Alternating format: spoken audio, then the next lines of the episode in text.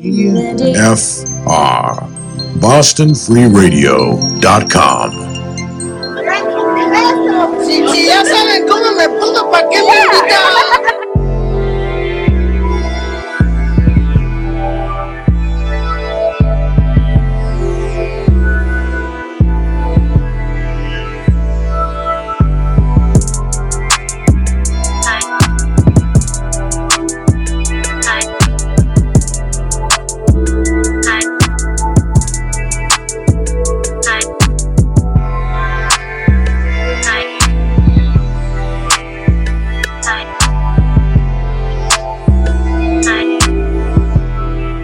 Hello again, and my name is Guillermo Hamlin. I am your host for the GwowCast, this top of the hour here on Boston Free Radio.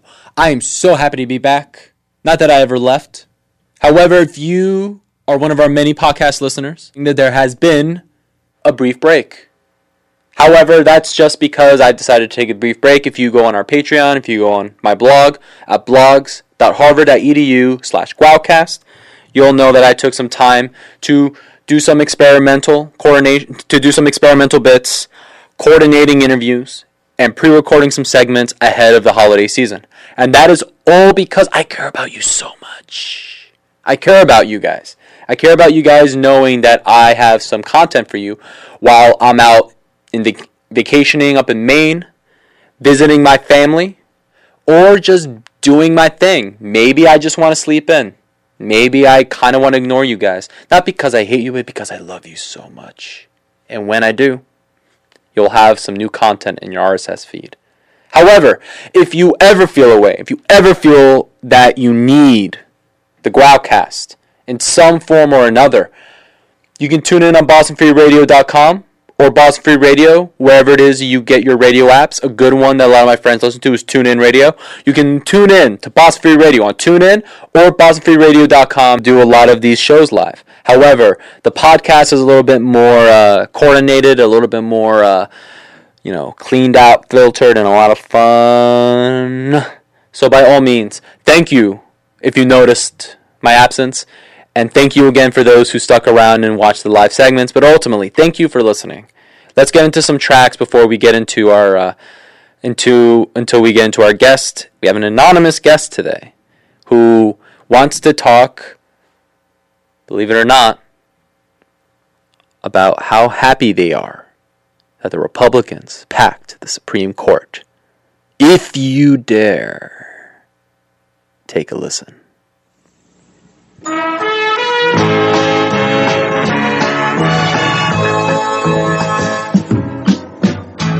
Reaching out to find a way to make tomorrow a brighter day, making dreams reality. More than ever, Nixon now for you and me. Nixon now, Nixon now. He's made. And welcome back. You know, the reason why I don't really plan or ever... The reason why I, your host, do not celebrate, observe, or even give a flying f*** about Christopher Columbus, it's just because he didn't set out to do what he wanted to do. Yes, genocidal f***up. Yes, colonizer. Yes, Italian. Which is a great many number of Italian Americans in Massachusetts or nationwide are feeling a way because a great many number of people are wanting to replace his dusty ass with Indigenous Peoples Day. Now, I think that the same shitty people who propped up Columbus Day are the same shitty people who are trying to get it right with Indigenous Peoples Day. I'm a bit biased. I myself am not of indigenous background. However, my nationality of origin has been. In the country of Paraguay, there is a substantial population of the Guarani, so much so, that it is an official co-language with Spanish. The country of Paraguay observes the history that the indigenous population brought to its sovereignty, something that I feel this country will never do. And if they do, it will be a continual stopgap measures only meant to really accommodate, provide cover for, or bomb the feeling of a substantial amount of progressives in this country. And I know that I'm coming off a bit pessimistic.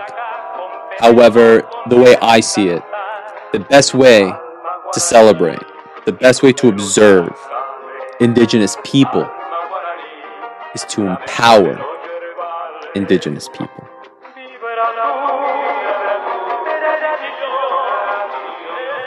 There are activists out there that are so underpaid that the mere mention of doing more means having to really expend more of their ability to take care of themselves, to really be able to go ahead and secure the promise of a great many number of presumed rights, thoughts presumed over.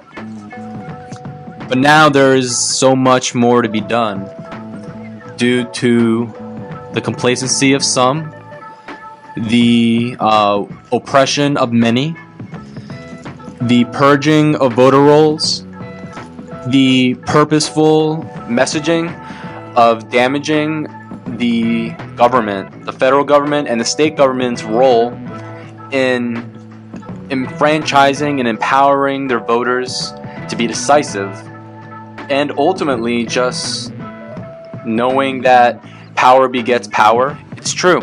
Power begets power, and it's at that point that we need to realize that we need to transcend the usual tactics and try to find ways to get our people in power in order to secure the promises of old, to secure the promises of new, and ultimately to secure ourselves and our family members and our neighbors and our friends.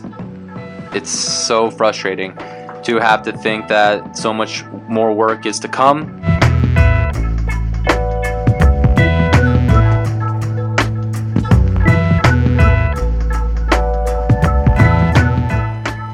So we're joined by who are we joined by? This is John Miller. John Miller, how are you, John? How do you feel? I'm gonna tell you, I'm pretty excited. So for the context of my listeners at home, this is someone who feels the complete opposite of how many of us feel today. And you know what? I feel like this is something that we need to hear. So you feel great. What comes next? Well, what comes next is a confirmation vote. Watching it here live, looking really good. You know, originally I wasn't that excited about Kavanaugh. I wanted someone who was a stauncher defender of the Second Amendment. However, through this process, I really saw what Kavanaugh can actually bring to the court. I think he's going to be... Mm-hmm. No, I was just going to say... I think he's going to be our most powerful defender of the presumption of innocence, freedom of speech that we've ever had after this ordeal. All right, and down the line, how else do you feel he could be effective? Because I feel that regarding the public, you're presumed guilty before you're innocent. That's the general tone here. But in matters of the law, do you feel that we're imperiled when we're facing the law? Well, if it gets all the way to the Supreme Court, then I would say yeah. I mean, cases don't get to the Supreme Court because they're black and white. Mm-hmm. Very great. So you weren't excited about Kavanaugh first, and so now that he's going to be on there, are there any particular judicial skill sets that you feel he's going to actually bring to it? Like, because in my opinion, even though I vastly disagree with his judicial philosophy, I don't see him up there with Gorsuch. No, I mean that's true. I'd have to wait and see how much he actually does other than be a single vote. Gorsuch definitely the scholar. But our experiences changes. And you cannot say whether you like him or not that this experience will be a defining moment in his judicial philosophy going forward.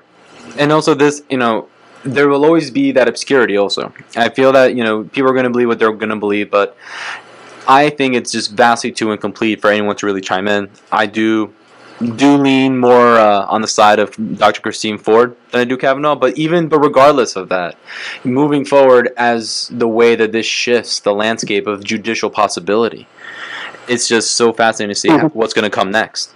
I don't think the obscurity will always be there. I would like to point to Chairman Grassley and the recent actions he has taken to get information from Ford's lawyers, Feinstein's offices, as well as Ramos' offices, and to figure out very clearly how the letter was leaked, how it was handled. I don't think we necessarily are going to have to live with obscurity if he can find the answers. Okay. And do you feel like that will... I feel that even beyond Grass, I feel like there are a lot of Democratic senators who would want to do the same. We'll see in particular because of the way that they could protect future cases moving forward, because it's very clear that in the minds of many independent voters that damaged the credibility of the Democrats to really be able to dig this into Kavanaugh as a potential, if not maybe habitual offender of the very thing he was alleged to do. But beyond, like, I like to poke your, what do you feel is going to be coming next in terms of the ability to, change the way this country operates? I mean, do you feel like unions are going to be down? No, Kavanaugh's been pretty run-of-the-mill in most of his decisions. I doubt he would be the deciding vote in, any major union-busting legislation.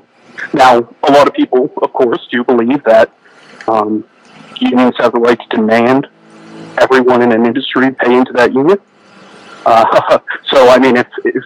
If mandatory due cases come to him, but I think we'll probably know which way he'll side. Yeah, but I believe that didn't we already knock that down?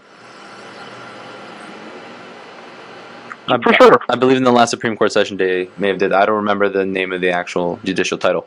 But that being said, in terms of what happens next, do you think there needs to be some sort of reconciliation, or do you think the war continues between the Democrats and the Republicans and the independents, the vast sum of independents that actually make up the marginal difference of any sort of electoral politics? I would love for there to be reconciliation. I sadly don't see it happening anytime soon. Do you think? I believe that we have 10% on either side that are very loud online. I love the internet, and the internet's amplifying everyone's voices. Mm-hmm.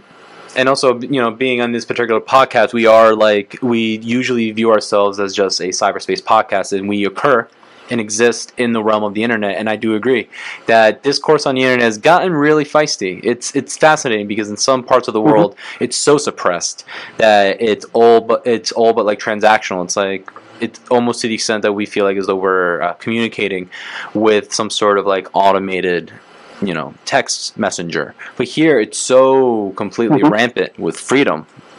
The freedom at anyone's expense, freedom at anyone's ignorance, and it's just the way we operate. You can't really decry the sort of education system we have and expect that their conduct online would be anything less or more. And I believe that that's something that comes with a certain sense of decorum, but at the same time, decorum is not what the internet is for. The internet is for a vast exploration of knowledge, or not. Absolutely. And now I will point to California.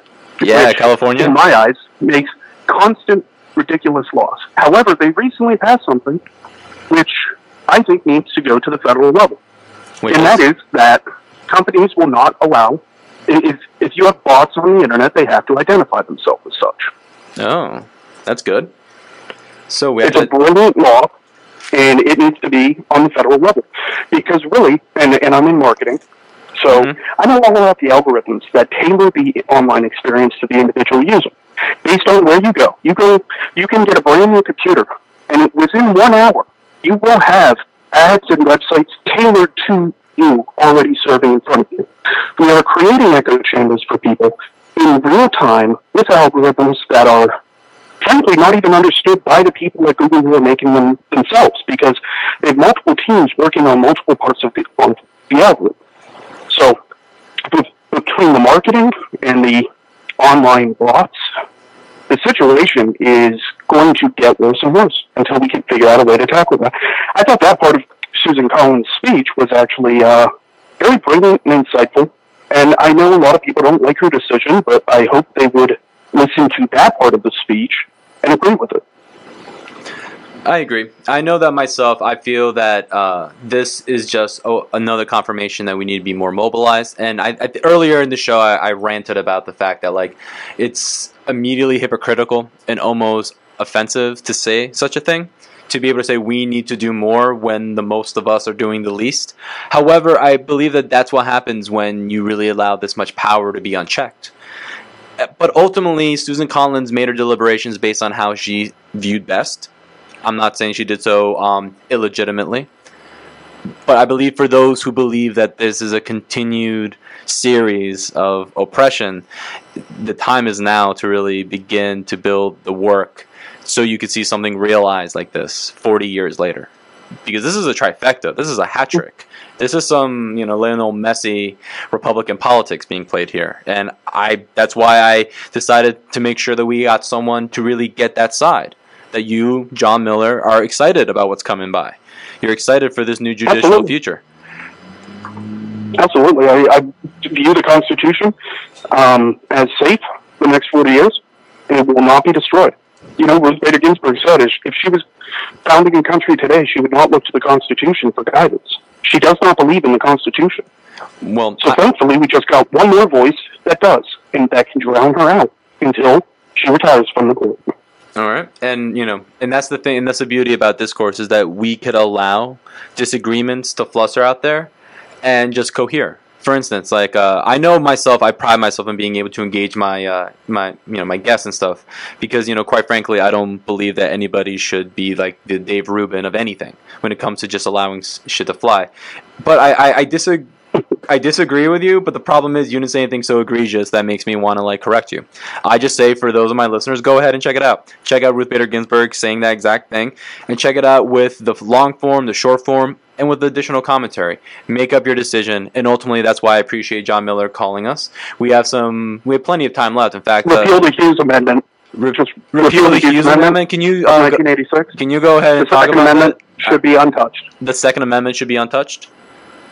Yep, shall not interfere, shall not infringe. See, this is all guns should be legal. See, this is something that I enjoy, and I'm glad that you brought this up. I don't know how you know this, John Miller, but I actually happen to be, a quite staunch Second Amendment defender. The problem is, I do believe that there are some exceptions, just like most people in this country. Now, I live in the state of Massachusetts, where I've been told by every media outlet outside of Massachusetts that my gun rights are all but non-existent, but that doesn't feel like the reality of the state I live in. But I do know that when it comes to certain recent events, that people are coming after lawful gun ownership, and I do believe that. I believe that there's an expediency that comes from an uncritical relation with media, that comes with an uncritical relation with just chiming in on a vast subject that for a great many number of people, because, this, I don't care how fan of guns any one of you are, we're a minority. We are a minority group interest when it comes to shooting, when it comes to hunting, when it comes to sport shooting, just when it comes to just wanting to be a good marksman. I know that I grew up appreciating hunting, marksmanship, and sport. I myself have views about proportional response. I do feel that if I'm being threatened with a gun, I feel that I do, or many number of us do, have the right for a concealed carry to be able to meet that proportional response should your life be in danger. Now, in terms of the Hughes Amendment, to what extent do you feel that that encroaches on our Second Amendment rights, so much so that it encumbers my ability to conceal carry, encumbers my ability to register guns that I feel are mine, and that to the extent that I'm responsible for them? And also just overall, I personally don't feel like anyone's coming after our guns in any meaningful way. They're just shaving off certain concessions because they're in electorally complicated places. Yeah, so two kind of points to that. The first would be that hunting, marksmanship, and sport are not rights. The right of the Second Amendment is to protect yourself against a tyrannical government. Mm-hmm. So, because of that, we should not be handcuffed by what type of weapon we choose. It is proportional response. And the proportional response to a tyrannical government is to use the most powerful weapon available. Second, you mentioned Massachusetts. When I was in Cambridge, I was not allowed to own a firearm unless you went to the sheriff, you went through a long process, and got an exception. No right, no constitutional right should be denied to an American unless they get the okay from some sheriff that they decide who gets a constitutional right and who doesn't. That's not American. What if you had to get a license for free speech? Now, I understand plenty of people support not being able to own certain weapons in certain areas, and you do choose where you live, or the right to say you can't bring a gun into a federal building. Obviously, that's understandable. If it's private property, or the property owner is always allowed to decide what can occur on their property. But if you own your own property, it is very unconstitutional to deny someone the right to own a weapon on their own property. Agreed. Now, ultimately, what I want to know is to what extent is someone going to be able to take away lawfully owned guns off my property? Well, they won't, and there's 100 million gun owners, and that's why calls to ban guns, especially the most popular gun, the AR-15, are completely ludicrous, because you are asking our cops to go into a suicide mission. People, the idea that a government can seize a gun from a private citizen on private property is the exact reason why the Second Amendment was written. It is a call from the Founding Fathers to say, if the government ever tries to take away any of your rights, use the Second Amendment. Plenty of people will say that is violent. However, this country was not started over tea with the British. It was started by saying no to an oppressive government, so that we could have the idea of private property and God-given rights. Whatever God or non-God you believe in, the idea is the government cannot go back on its original promise back in 1776 that everyone who was born in America, and the child of everyone born in America, obviously everyone is a loose term in 1776, but we corrected that mistake, and now everyone has their God-given rights, no matter what. And yes, the Second Amendment has violent undertones, however, that was the point. So I'm going to leave off, because we're almost at the end of the hour, I'm going to leave off my listeners with these thoughts, taking into account what John Miller said. I want you, my listeners, to decide to what extent do you feel that you need to proportionally respond to a tyrannical government. I'm going to leave my listeners up to decide whether or not that's the government that you acknowledge or if this is an act of sedition. I'm going to allow my listeners to decide whether or not there is any sort of, any sort of amendments, any sort of resolutions that you'd like to amend one's particular use of personal gun ownership in the state that they live in, the county, the municipality that they live in. And ultimately, I'd like to thank my guest, John Miller, for being brave enough to jump on a we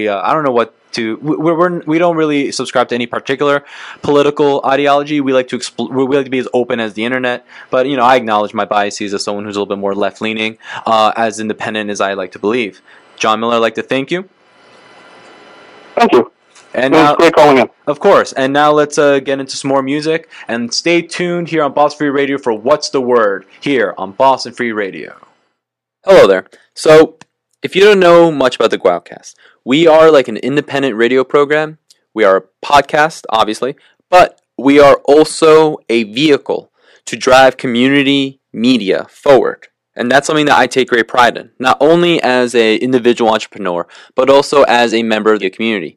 I am an employee, I am a board member, and ultimately a leader in the industry of community media. Now, the FCC has been around again, and I would like to read you a letter from the president and CEO for the Alliance for Community Media. His name is Mike Wassener, and it goes as follows. The FCC is continuing its assault on local communities and local media. The FCC has announced 2 agenda items for its 26th meeting that will cripple city and county budgets and perhaps defund franchise fees. The more immediate order would bar localities from charging rent for the use of public right-of-way for wireless infrastructure sightings. The impact? Cities and counties will lose billions, with a B, in potential revenue as more and more telecommunications go wireless. The future will be foreclosed for communities that want to support local media, as well as digital inclusion with those fees, or even just pave their roads. Once the order is issued, the cable industry will want relief from franchise fees as well. This will increase the political pressure to change the Cable Act in Congress. Expect our allies in local government to issue a legal challenge against the order this fall. If your local government is concerned about money and controlling its infrastructure, you should let them know that they should get involved in those challenges. At the same time, the FCC is issuing an attack on cable franchising itself by opening a back door for the industry to drain revenue away from locals. Since 2008, ACM has been fighting against the so-called 621 orders. Since 2008, ACM has been fighting against the so-called 621 orders, which severely limit what kind of support cable companies can agree to when they get the right of use Since 2008, ACM has been fighting against the so-called 621 orders that severely limit what kind of Since 2008, ACM has been fighting against the so-called 621 orders that severely limit what kind of support cable companies can agree to when they get the right to use public property to make a lot of money. Again, with a B, that's billions. Last year, the court said the FCC was acting in an arbitrary and capricious fashion by outlawing in-kind contributions, things like free cable drops to schoolrooms, and cable discounts for senior citizens without defining what in-kind means. We asked the FCC to let the matter lie after they lost in court, but they're at it again. Now they want to claim that anything of value, anything that's not monetary that you receive in a cable franchise is an in-kind contribution and can be charged against the franchise fees at fair market value. Let me repeat, anything. Backhaul services from your studio to their head end, that's already happening in some states. Electronic program guide access, check on that as well. Advertising inserts on channels that are done at excess capacity, another free thing that you have to pay for. How about the channel capacity itself? Perhaps.